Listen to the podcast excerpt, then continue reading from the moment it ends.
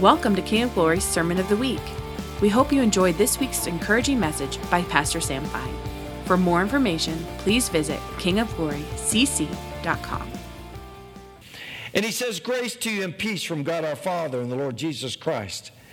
And I thank my God always making mention of you in my prayers, because I hear of your love and of the faith which you have toward the Lord Jesus and toward all the saints. And I pray that the fellowship of your faith may become effective through the knowledge of every good thing which in you which is in you for Christ's sake. For I have come to have much joy and comfort in your love, because the hearts of the saints have been refreshed through you, brother. Therefore, though I have enough confidence in Christ to order you to do what is proper, yet for love's sake I rather appeal to you since I am such a person as Paul, the aged, and now also a prisoner of Christ Jesus, I appeal to you for my child, Onesimus, whom I have begotten in my imprisonment, who formerly was useless to you. His name is Onesimus. Onesimus means useful. So Paul's all of a sudden, he's addressing this and he's saying, okay, though he were formerly not useful to you, I'm getting ready to appeal to you. But now is useful both to you and to me. I have sent him back to you in person, that is, sending my very heart, whom I wish to keep with you, so that on your behalf he might minister to me in my imprisonment for the gospel. But without your consent, I did not want to do anything, so that your goodness would not be, in effect, my compulsion by of your own free will. For perhaps he was for this reason separated from you for a while, that you would have him back forever. No longer as a slave, but more than a slave, a beloved brother, especially to me, but how much more to you? Both in the flesh and in the Lord. If then you regard me a partner, accept me as you would as you would me. Accept him as you would me. But if he has wronged you in any way or owes you anything, charge that to my account. I, Paul, I'm writing this with my own hand, and I will repay it. Not to mention to you that you owe me even your own self as well. Yes, brother, let me benefit from you in the Lord. Refresh my heart in Christ, having confidence in your obedience. I write to you since I know that you will do even more than what I say. I want to give you kind of the backstory of what's going on here. I want you to know kind of the behind the scenes. Philemon had been one of Paul's dear co workers in the ministry. And Paul addresses him as, as one that's as a prisoner. He's not addressing him as the Apostle Paul. He's addressing him as a prisoner because there's no need to remind Philemon that he's an apostle. Because he's writing to a dear friend, someone that he affectionately loves and he cares for. Philemon was a wealthy man. And in that, he had a wife and a dynamic home church that was just uh, going on in Colossae, which really, Colossae is kind of modern day Turkey. So he had a booming house church. And Philemon has a slave who stole from him and he ran away. Guess who that is? Onesimus was his slave.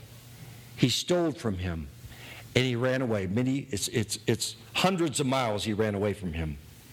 And by events that only God could orchestrate, the fugitive who's running away gets caught and he gets arrested and he gets thrown into prison. Well, guess who his bunk buddy is? Paul. Paul is in the same prison cell as Onesimus. Only God could arrange this. I mean, this is a, a beautiful story in the making. So here he is in jail with Onesimus, who is uh, the slave to Philemon, who Philemon's best friend is Paul, his affectionate brother. So in this, Paul, through the Holy Spirit, leads Onesimus to the Lord. And he not only leads someone to the Lord, Onesimus becomes his spiritual son, somebody that's very, very dear to Paul, who ministers to Paul while he's in prison, and he's taking care of his needs while he's in chains. So you have a bond that is formed here of a father and a son. But Paul is realizing that the right thing to do even though he wanted him to stay and minister to his own needs, he knew the right thing to do would be to send him back to Philemon. I, you got to imagine this. I imagine Onesimus wasn't like really excited about this moment. But Paul writes this letter and he gives it to his spiritual son. And in those days, a, a, slave that had run away, if they were caught by Roman law, would be killed. They would be, they would be stoned, beheaded. So it was a big deal. It wasn't just like a little cakewalk just to walk on back to Philemon's house. But he's going back with a letter that has been motivated by love. And we don't know how the, the story ends, but we can see the fruit of their encounter because after Timothy's death and after uh, and after um, Philemon's death, guess who becomes the bishop of all of Ephesus? Onesimus. God used him so mightily that he became the bishop over the whole region of Ephesus. The overall theme of this book is forgiving love. Love forgives, love restores, love covers, love heals broken relationships. And it's only the power of the love of Christ that enables us to forgive somebody that has deeply hurt us. It is only that type of powerful supernatural love that it can extend forgiveness to the point where your heart is healed, relationship is restored, and you're able to enter into a new relationship with the one that even broke your heart. I can't even imagine the moment when Onesimus return to Philemon. Can you just imagine this moment? Uh, I, am sure he was shaking. I, I'm sure he was wondering how he would respond. But I'm sure it took a lot for him to knock on the door. And for him to open the door and to see the slave that stole from him, I'm sure with letter in his hand and head bowed, hand shaking, he said, Master, forgive me, for I have sinned. And I have a letter from the Apostle Paul to you. I, I don't know how the exchange went, but I'm sure for him it was very difficult. The thing that he had to press through was this he had to press through the shame, the shame of what he had done, the shame of stealing from his master. You know, Paul's making a really clear statement here. As we read in there, he said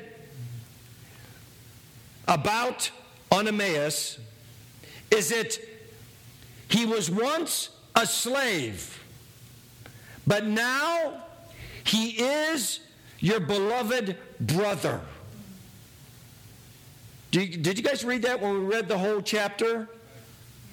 He was once former slave, but now you're to see him as your beloved brother in whom you love. Shame wants to define you. Shame has a way of trying to, to wrap you in a definitive mindset of this is who this person is. You know, sh- shame doesn't say to you, what you did was wrong. You know what shame does? Shame says, you are bad. Not what you did was wrong, you're the problem. It's in you. You're wrong. You're bad.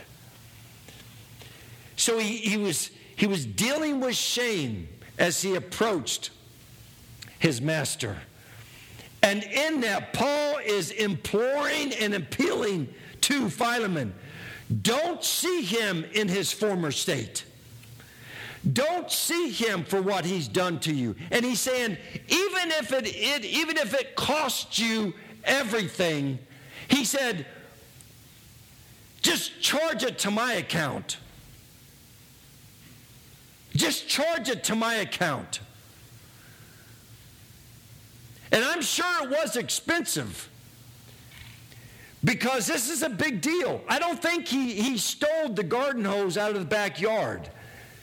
I think it was something that cost Philemon dearly.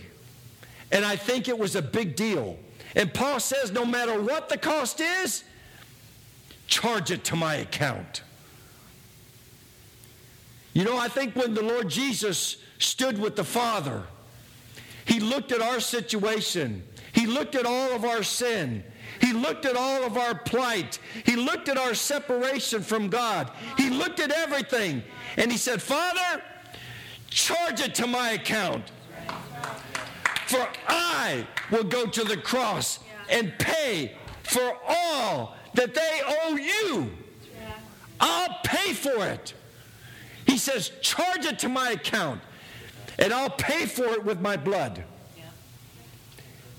So, in that, as Jesus hung on the cross, it says in Romans that he bore the reproaches of the many.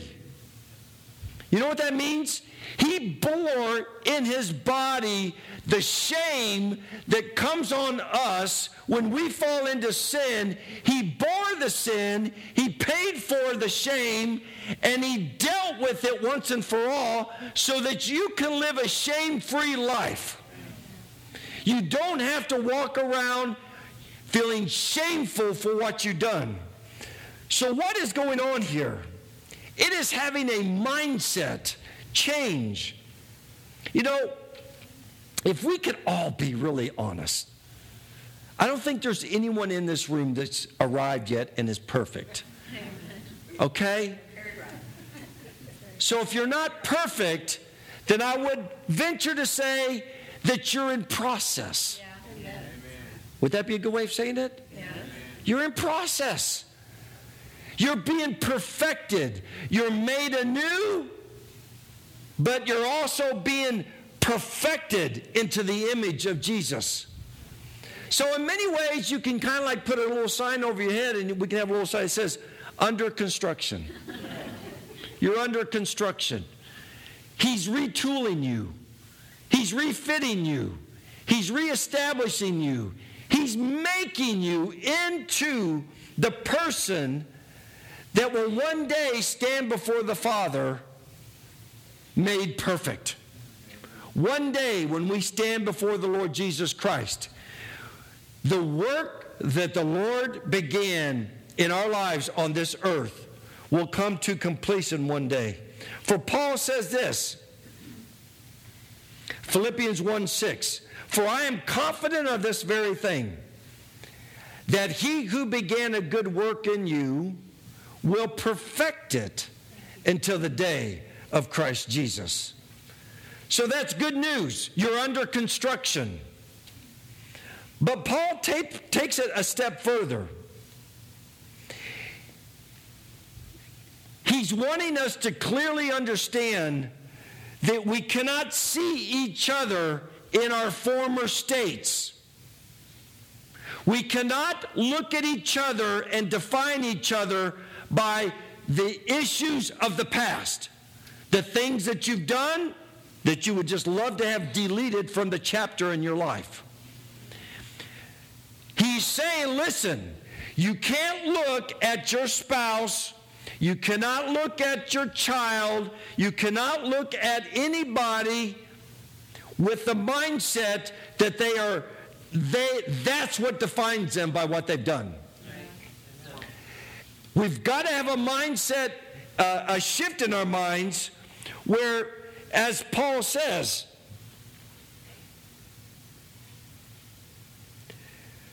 for perhaps he was for this reason separated from you for a while, verse 15, that you would have him back forever. Paul's talking to Philemon.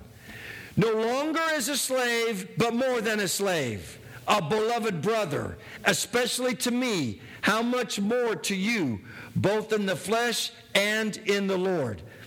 Galatians 3:28 says this, there is neither Jew nor Greek, there is neither slave nor free man, there is neither male nor female, for you are all one in Christ Jesus. Because of our union with Christ, there is no distinction between us because we are all made one in Him. But how many times do we define people by their past? How many times do we look at, oh, yeah, you know what? Gosh, you remember when they did that? Yeah, woo, that rascal. And our mindset is, well, that's who they are. Well, that doesn't sound like grace. Grace has been so ex- extended to each of us in our lives, in that while we were yet sinners, Christ died for us. Grace gives you the ability to release the individual from the definition that you've made of them. You can see them with new eyes. They're no longer slaves. This person now is my beloved sister and brother in the Lord that's under construction and is in process. We've got to have this mindset. We cannot look at each other like, well, that's just the way they are. Because if Jesus is in them, the work that he started, he is committed to perfecting it until the day of Christ Jesus. So we've got to begin to move out in, in not looking at people through the eyes of our own flesh.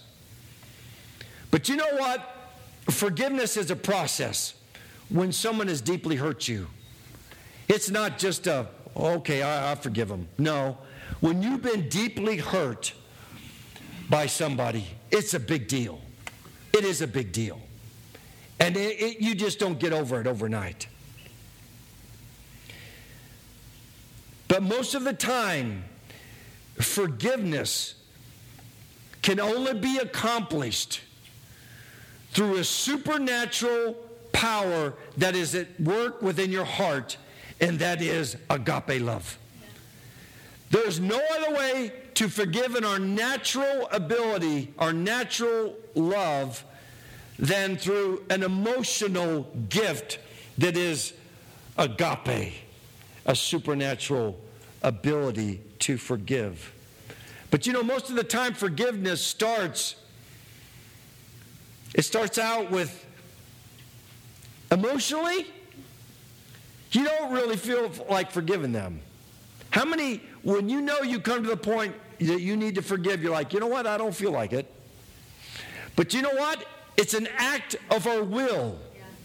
That's what Paul was appealing to to Philemon, he was saying, I'm not going to come in with the big heavy, and I'm not going to take a stick and knock it over your head just because I'm your papa.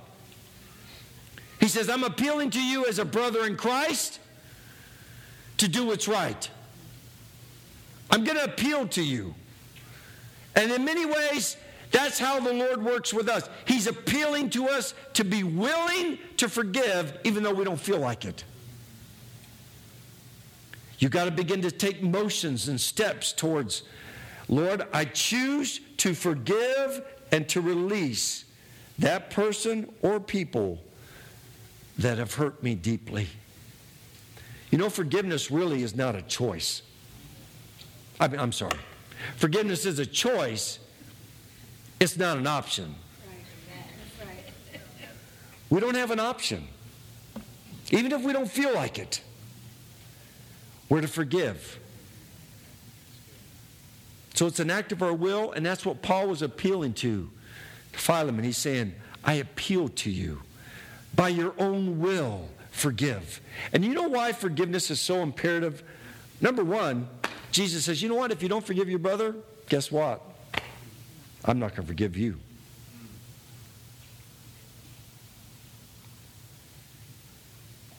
That's a big deal. Forgiveness is the key to entering in to a relationship and entering in to glory. Forgiveness is the key that opens up heaven because forgiveness was extended to you when you didn't deserve it. So we have got to forgive. It's not a choice, it's not a, um, an option. So whether we like it or not, we need to forgive.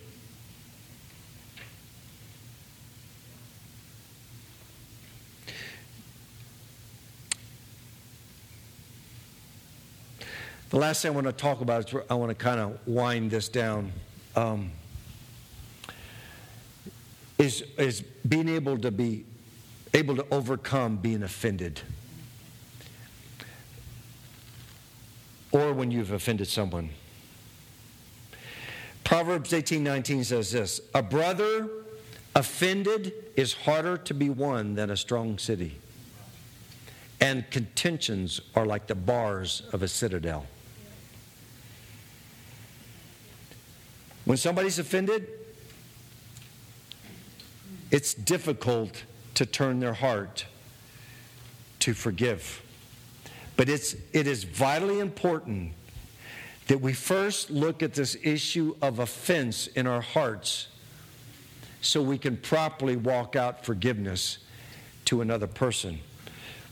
You know, Jesus made it very clear that in this world we're going to have many offenses. But how we respond to them is our choice. But as I said early on, being offended literally means bait on the end of a stick. And the enemy wants you to take a bite of that bait so that he's got you hooked for the very purposes that he has in mind for you. But walking offense, offensive free, if that's a word, is is only a supernatural work of the Holy Spirit through agape love. It is being able to say to the Father, I don't feel like it, but I'm going to, by faith, receive the unconditional love that's been poured into my heart, and I'm going to allow that to set me free from the offense. The only way to be dislodged from an offended heart is through unconditional love. The unconditional love that the Father has for you, you extend it to somebody else. Love sets your heart free from being offended. But you know what? Ways that you know that you've been offended. you you know your body. You, you know your body has body language. You know it. It it, it kind of shows that you're offended. You're like, I'm not offended. No. No. And when the person walks in the room, you're like, uh huh, mm-hmm. And, and you don't want to talk with them, you don't want to be around them. You could care less uh, what's going on in their life. You, you basically want to shut the person out of your heart, out of your life. Your body says a lot. You give them the cold shoulder. You want to give them the left foot of fellowship. you become critical. You start looking at their faults. You start getting a little judgmental towards them. You start analyzing them. You become bitter. You get angry. Why does this person make me so angry? You've been offended. Offense is in your heart. When you can't stand to be around somebody, you're offended. And that means you're trapped. Get out of the trap. And it's the unconditional love of Jesus that releases your heart from being snared in a trap.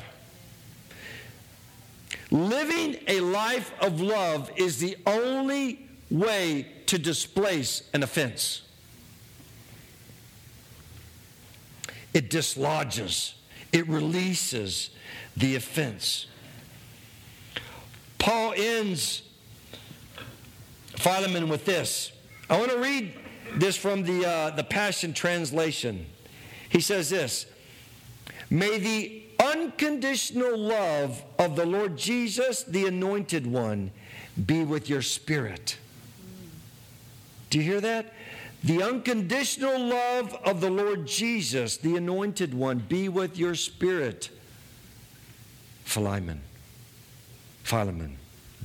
He's saying to him, Listen, it is this wonderful love that loved you when you were in sin and had no way out. And that same love is to be given to Onesimus. So the unconditional love of Jesus must find a place in your heart. It's got to find a place. You know, an offense has the ability to create an impression inside of you or kind of a low place in your mind towards another person. What you know what offense does? You think lowly of that person. You think less of that person. You think they're not as good as you. And it's creating a, a hollow place, a depression in your mind towards that person. And you know there's only one thing that fills that hollow place in your mind, and that is the unconditional love of Jesus. It is what releases the offense because you realize the price that has been paid for you is so great. At any moment, in any time, any one of us are capable of hurting somebody so deeply without the grace and the love of Jesus. We are all very capable of hurting one another. So, in that, we are going to be channels of love to those around us and blessing them. Paul says, uh, Jesus says, bless those that persecute you, bless those that hurt you, bless those that steal from you, bless those that, that take from you. If, if, if they want you to walk a mile, go two miles with them. If they take this, give them that. He's just like, go in the opposite spirit. That's what you're doing. You're going in the opposite spirit and you're displacing the offense in your heart through the unconditional love of the Lord Jesus. His unconditional love is what conquers and defeats and brings healing and restores people's lives. So, my encouragement to you today is this I bet in this house there are things that some of you know about somebody else.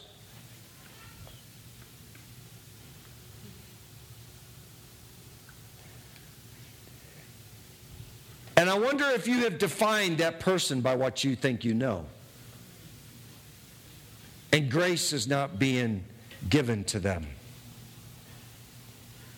I want to encourage you today that there needs to be a shift in your thinking. Because he who has begun a good work in that other person, while you might not see it, is perfecting them. They're changing. give them grace, give them time. Do not have the mindset that's just the way they are. I am grateful to the Lord Jesus Christ for his grace. His grace for each of us is unending and it's forever. And I'm grateful that all of us have a chance to be able to be instruments of God's love on this earth. It just doesn't stop with you.